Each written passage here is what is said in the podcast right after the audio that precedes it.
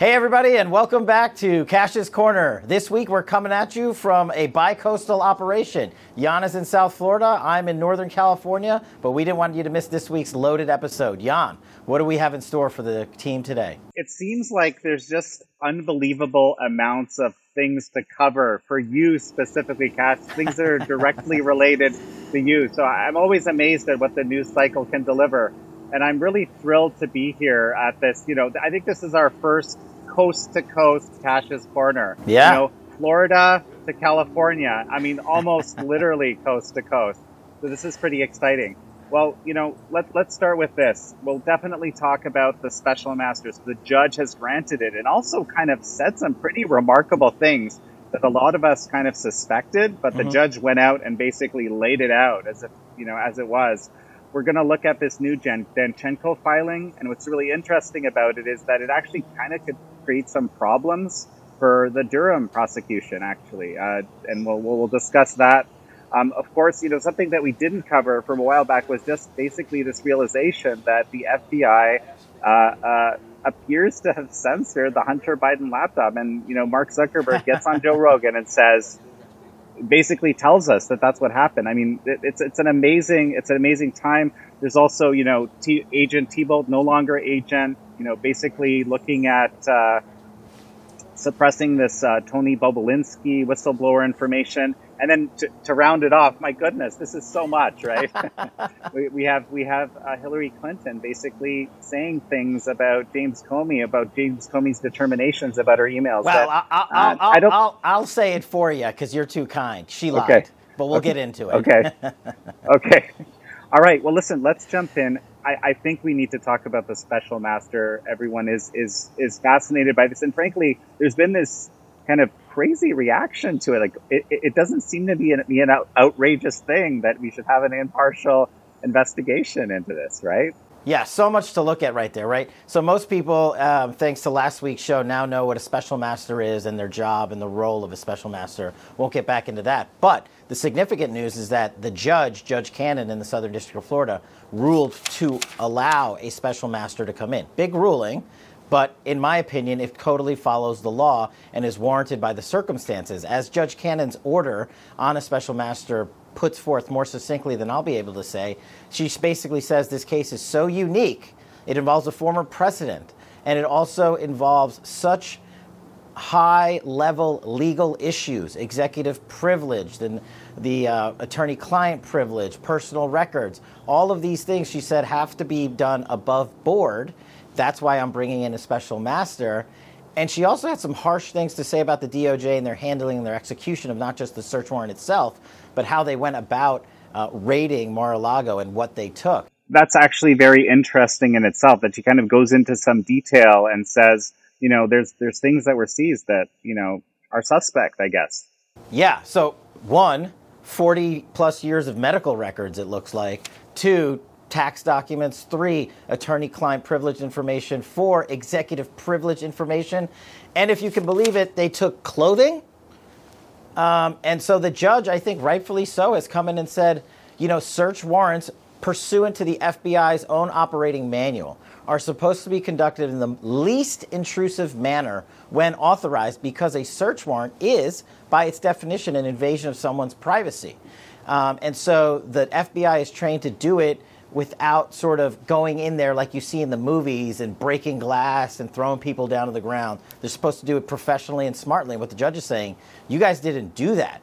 And if that wasn't bad enough, she's basically uh, told the world that the DOJ should have done a better job, not just the FBI. The DOJ took all this stuff and didn't necessarily inform the court directly that it had taken executive privilege materials and attorney client privilege materials and materials that are personal to the president of the United States or President Trump that is. Last week we went over what a taint team is, you know, the separate walled off group of individuals who have nothing to do with the subject matter of the case but are reviewing all the other stuff the FBI collected at Mar-a-Lago and they're supposed to be doing it because it's supposed to be an above board operation.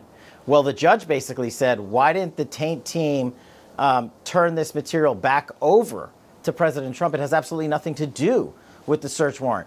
It has nothing to do with the alleged crimes that are outlined by the FBI DOJ in the search warrant. And so basically, what the judge is saying is, I, as an Article 3 court officer, the judge, do not trust you, the FBI and DOJ, based on your own conduct and based upon the warrants uh, that you applied for and executed. That is a shocking revelation and a shocking sort of dart that the judge is throwing at them. But I think it speaks to the truth, Jan, that what we've been talking about, that this entire operation was politicized from the beginning. And anybody that used to be a former federal prosecutor like myself knows that there was a hundred different ways to handle this. Not going in there and taking grandmother's pearls and everything else, having an actual taint team that is walled off that returns property that should never have been seized in the first place. And so now the judge is going to be on this with a keen eye, as if she already wasn't. And I think uh, what will happen in the coming days is that both sides, the Department of Justice and President Trump's team, will recommend special masters they feel are up to the task. And the judge doesn't necessarily have to go with those picks, but I think it's the appropriate step because what she's saying is, hey, you guys should be allowed to participate in this conversation of a special master. Let me know what your thoughts are. And it'll be very telling to see what both sides come up with. Are they going to come up with politicized hacks? Are they going to come up with people who have historic backgrounds in prosecutions, in national security cases, in types of matters of high sensitivity? We'll see. But um, I think you mentioned something about you know the, uh, the, the the birds chirping in the fake news media about this as well let me ask you this, okay? So one of the theories that I've heard about the whole RussiaGate fiasco is that, you know, basically when these investigations were begun and, you know, they knew very, very early on that, you know, there, there was really nothing there, right? That it was kind of a actually fishing expedition that they were sure in their minds that they would find something if they dig enough right? Sort of picking up all this material that that seems to be uh, unnecessary makes me think of that actually, a kind of kind of a fishing expedition. What do you think? Well, look, I've said that from the beginning that all roads lead to RussiaGate, and I've said that because we've proven it over and over and over again.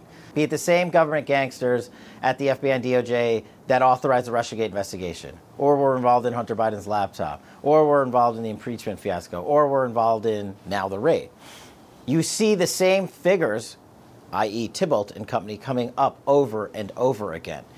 And when you, you know, we covered this extensively in a previous episode, so I won't dive into it, but the Russiagate documents that President Trump declassified, how we've told the world that Devin and I only were able to get out about 60% of our investigation, so 40% was left. And some of it's the most damning information of corruption um, at the FBI and DOJ during Russiagate. So we've we've talked about the FBI and DOJ's impetus in doing this raid. Maybe they thought those documents were down there. I have no idea. I found out about the documents being at Mar-a-Lago when the world did. But I think what you're talking to is that these people are so scared that the rest of the corruption might be exposed from Russiagate six years ago. And the bigger story is that they've allowed it. They, Chris Wray and Merrick Garland, have allowed it to be hidden from the American public by sort of igniting and weaponizing the law enforcement and intelligence apparatus of the United States of America, which is, of course, what happened in Russiagate, um, and we come full circle. So we're going to need to see those documents, and I hope this judge uh, works with this special master to give back to President Trump what he should have, and also publicize to the world when it's shown DOJ and FBI acted unlawfully, unethically, and further corrupted our law enforcement agency is it possible to have an entirely impartial special master in the context of such a highly politicized reality? Yes, it is. And, you know, people joked about it on Truth Social, and I think half of them were somewhat serious. They were like, Kash, you should be the special master. You know, I'm probably not the ideal candidate um, for this one because I have the ability to tell the world that I might have some bias that I can't put aside. But there are individuals out there. I know. I know. I did it every day when I served as a DOJ prosecutor or as a public defender or another high-level government official. You have to put aside your biases. That's what your oath says. That's what it's demanded of you in government service. And there are still individuals out there who I think can do that. Um, I'm not going to go out and name names yet and get ahead of it. But I think we should look at the people doing the attacks uh, of the special master.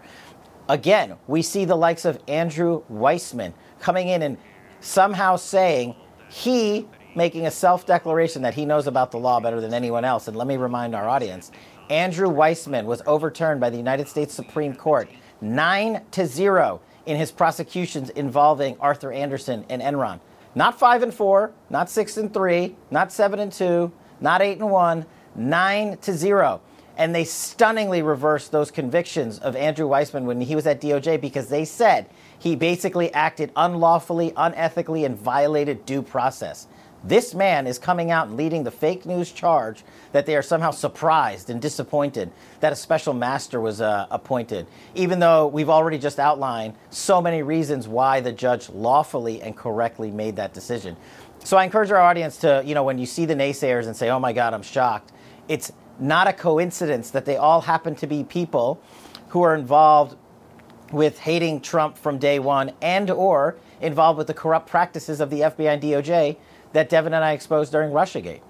You would think that they may just kind of lie low, you know, in this sort of situation. You know, Jan, that would be the smart play from them because it's not like this judge doesn't see the media and read about it. She's very informed. And what they can't resist is the same temptation that the FBI can't resist it's their own arrogance. It's their own arrogance that has always led them to breaking the law, to publicizing disinformation campaigns through the fake news media, and co opting the FBI and DOJ. Their arrogance was what led to Russiagate, but their arrogance is also what led to the exposure of the corruption from Russiagate. And I believe that same arrogance will lead their uh, will lead the exposure of their corruption in the Mar-a-Lago raid and the special masters. Just step one in what we've always said is going to be a lengthy process in court. Well, we've got a natural transition here, right into the Danchenko, this new Danchenko filing, which I know, which I know you've been looking at. It highlights that the FBI knew uh, in 2017 that the Steele dossier was, you know, basically fabricated, that it was a farce. Um, but it also says a lot more than this. You know, Hans Mahncke, as again, I, I often reference him, um, has, has been writing about it. It might actually create some problems for for uh, Durham's plan, actually, in the prosecution. I saw Hans uh, reporting, and you know he, he's uh, he's an excellent journalist. I don't see this causing any problems for John Durham. And let me back it up a little bit on Danchenko. Here's why: A, um, technically, there is no real rule in the federal rules of criminal procedure to file a motion to dismiss. It is a big part of state court proceedings in many states, but the federal judiciary operates differently. I know that from my days as a public defender and as a national security prosecutor. So, what happens is these folks, these defense counsels, file these motions to dismiss that are more of like a summary of what's coming because the, it's not the appropriate time in the federal rules to file a motion to dismiss at this juncture. It comes much, much, much later during the trial proceedings itself. And so, what John Durham's now able to do is what I believe he'll do is smartly reply to the motion to dismiss and put out more information to the public showing not only why the motion to, to dismiss should be denied, but more of the evidence, which is always good for us, wanting to more know more what John Durham knows about why Danchenko is guilty. And I think um, you know the motion to dismiss is is you know, it's pretty, uh, it's pretty weak. It talks about, you know, the use of specific verbiage, and I'll let the readers dive into Hans's article and the pleading itself to get into that. That well, uh, that doesn't. And Hans has come to the similar conclusion to you. He doesn't think this is going to convince any jury, uh, right? Yeah, it's not even a jury, right? It's the judge. The motion to dismiss will be ultimately heard by the judge, and and he'll just say, um, you know, no dice. Um, you know, we're going forward to trial. I don't blame the defense in the Danchenko case for trying this maneuver. Uh, of course, they're doing their best job to represent him um, um, zealously, and that's their job. But I just don't see it working. The other thing that I found very surprising from this motion to dismiss was the revelation um, in court pleadings by the Danchenko team that the FBI knew the Steele dossier was total BS in January of 2017. I just want our viewers to pause on that for a second. You now have the source, the number one source of the Steele dossier, pleading in federal court during a criminal investigation of him, telling the world and the judge, essentially under oath, that the Steele dossier was BS. I was its main source, and I told the FBI that in January of 2016. Now, look, Go back and look at all the Kash's Corner episodes from Russiagate, and we'll tell you, we've told you repeatedly why we knew or why we believe the FBI knew that to be the case. But now you have, I mean, this is sort of unheard of, Jan. You actually have the FBI's number one source coming forward and sort of shoving it in their face. That revelation to me will hopefully educate so many people about why the connections between Russiagate are still ongoing, why the corruption is so deep, and why people in the FBI must be held accountable for lying to a federal court back then, utilizing the Steele dossier falsely to surveil a president or a presidential candidate at the time. Comey could have told Trump this in 2017. This is one of the things that that uh, Hans notes, and you know, imagine how that history would be different today. Well, that's just right. You know, James Comey is he, he never shies away from a camera when it suits his political narrative, and so and he's no stupid man. He's a very smart man. So there's a reason why he didn't say this. It's because he wanted to hide it from the world, and he hijacked the mainstream media to puppet out another disinformation campaign to say everything was done above board. Now we have multiple investigations that show not only was it not above board, but there were so many errors that the search warrants in the Russiagate investigation should never have been authorized. And two of them were invalidated, rescinded by the FISC, the FISA search warrant court. And that has also almost never happened in U.S. history. So these things are slowly coming out. You're right. James Comey should have led the charge as the number one law enforcement officer in the country, uh, but he failed intentionally because he wanted to hide his own corruption in advance of political narrative. If I can sort of recap Hans's argument from memory here, he's noting that you know the Durham's case is something along the lines of that Danchenko is kind of misleading the FBI, is lying to the FBI. But it seems like the FBI was aware quite early on and was itself, you know, doing problematic things, and that might actually undermine the the, the prosecution's argument. I think I understand that that reasoning. I don't agree with it.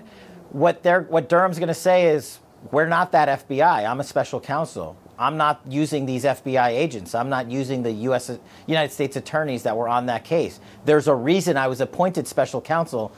And the reason is what Danchenko said that there was so much corruption at the FBI that I, John Durham, had to be appointed to investigate it. And as a result of that investigation, we found out that Danchenko lied to the government, and so we have to bring this prosecution. I think it's a pretty simple and straightforward answer um, that John Durham can bring powerfully uh, through court pleadings, which I think you'll see in the next few weeks. Well, so let's jump to, you know, Hunter Biden laptop censorship. I mean, wasn't it just such an astounding admission from Mark Zuckerberg on Joe Rogan. I mean, I was honestly, when that clip first came to me, that's where I found out about it. I was just kind of like, wow, this is unbelievable stuff. I mean, and we, we haven't had a chance to talk about it because there's been so many things on the show up to now. But, but what's your reaction? So, yeah, and I have some familiarity with uh, you know Zuckerberg and the Facebook issue dating back to RussiaGate, where we found out and showed the world that Mark Zuckerberg used 400 million dollars to sort of bolster the efficacy or outcomes of the election for Trump opponents. And so there's a hardened trail of evidence that leads back to Zuckerberg um, and his involvement in the elections. Now, so it's not surprising to me that he comes out and finally admits the FBI came to him and said, Hey, we might need your assistance. There could be some evidence coming down the pipeline. You're the CEO of the largest social media company in the world, or one of them. Um, maybe censor it, wink, wink. And to me, here's where this needs to go, Jan. There is no meeting the FBI takes, especially with the CEO of Mark Zuckerberg's level, and doesn't document what was said in that meeting in FBI 302s. We've talked about 302s um, before, but it's basically how FBI does its reporting and recording of the conversations they have. Those 302s need to be made public yesterday. Let's see if the FBI is glossing over yet again some more of their corruption because they've come out and basically said, oh, nothing to see here with Mark Zuckerberg's revelation. You know, we were just giving general warnings. Okay, well, your FBI 302 will say that because you're trained to give detailed information when conducting interviews of witnesses and high level officials, and that has to be recorded with particularity per the FBI manual uh, for special agents. So, simple. Release the, uh, release the documents. What are they going to say? The Mark Zuckerberg uh, 302s are classified? I mean, you know, this is just another level of their arrogance coming out. Then their response being, and Chris Wray's failure, because remember, Chris Wray's been director when he's allowed all this cover up of corruption to continue, which is corruption in and of itself. He could just easily say, Here, we met with Mark Zuckerberg, and I'm making up the date, you know, in January of this year. These agents were in the room. This is who Zuckerberg got in. Here's a summary of the conversation. Mark Zuckerberg clearly thinks it went some other way because he basically said, The FBI came to me and said, We, the FBI, as the premier law enforcement agency, know there's some shady stuff coming down the pike. Um, you'd be, you be wise as the CEO of Facebook to censor it. That is the very thing we have been fighting against when it comes to free speech platforms. And it is revelatory and shocking for many Americans in the rest of the world to hear Mark Zuckerberg say that on Joe Rogan's podcast. But I'm finally happy he came out with the truth. But there's so much more behind it that needs to come out. And that's going to require a congressional investigation uh, once Congress switches gavels. So a number of people, you know, including commentators on the Epoch Times platform, are saying, you know, this is actually a form of election interference. Um, this is the FBI putting their finger on the scale uh, when it comes to the 2020 election. Um, and it's directly shown here. What do you think? You know, I have a great friend at Epoch Times. His name is Jan Jekielek. He taught me a valuable lesson. He said, Kash, there's a difference between rigging an election and election theft. And I've come to learn what he, what you have meant by that, Jan. And I couldn't, and and you are you are 100% correct.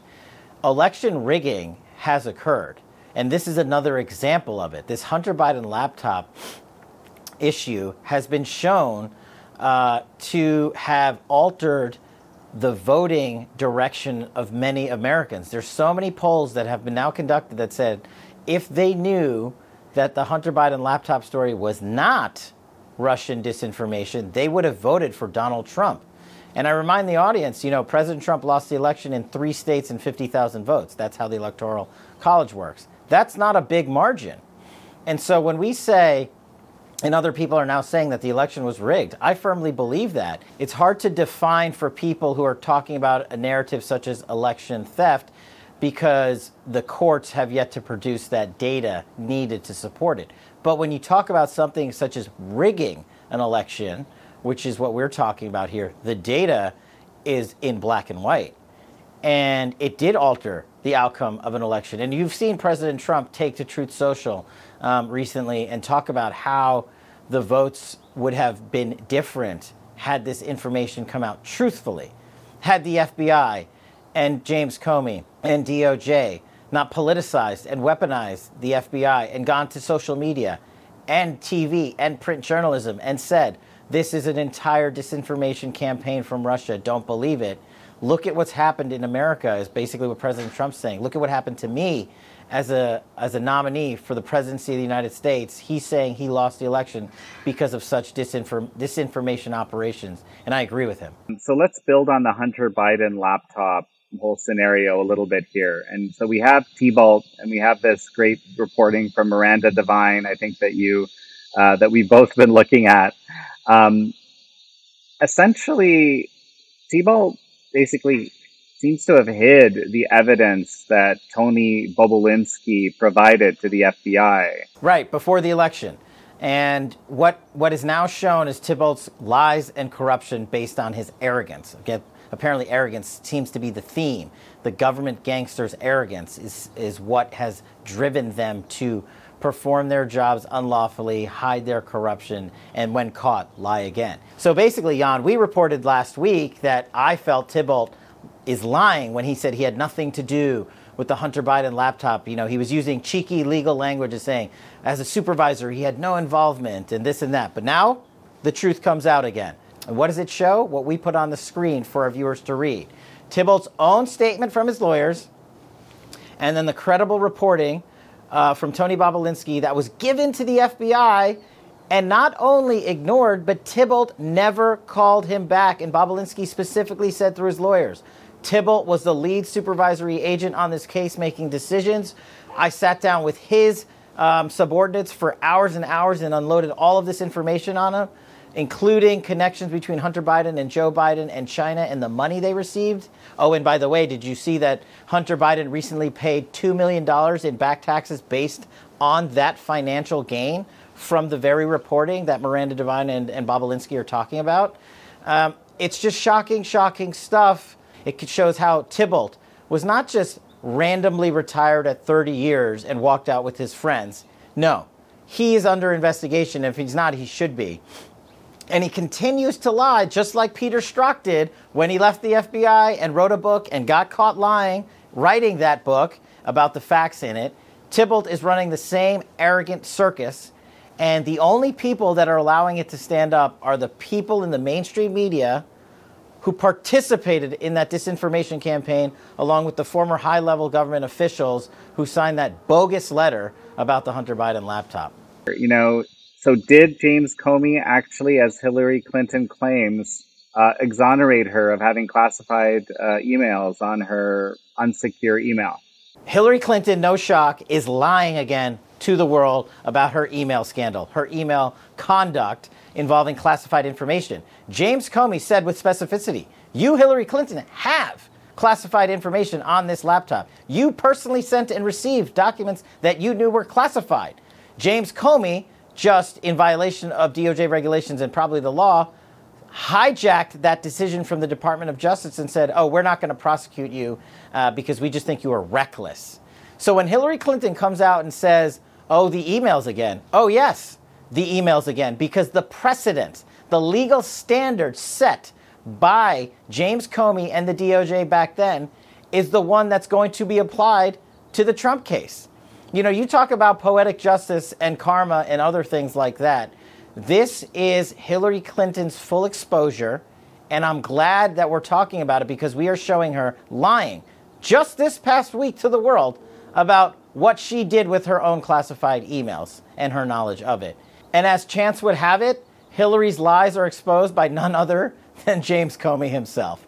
So I guess there is some poetic justice in the world. Kash, I think it's time for our shout out. Okay, Jan, this week's shout out goes to Lisa B. Thanks so much for your wonderful comments on our board at Kash's Corner. And we hope everybody keeps leaving us comments. Jan and I read them all the time. They're very encouraging and they give us ideas for new shows and new episodes on Kash's Corner.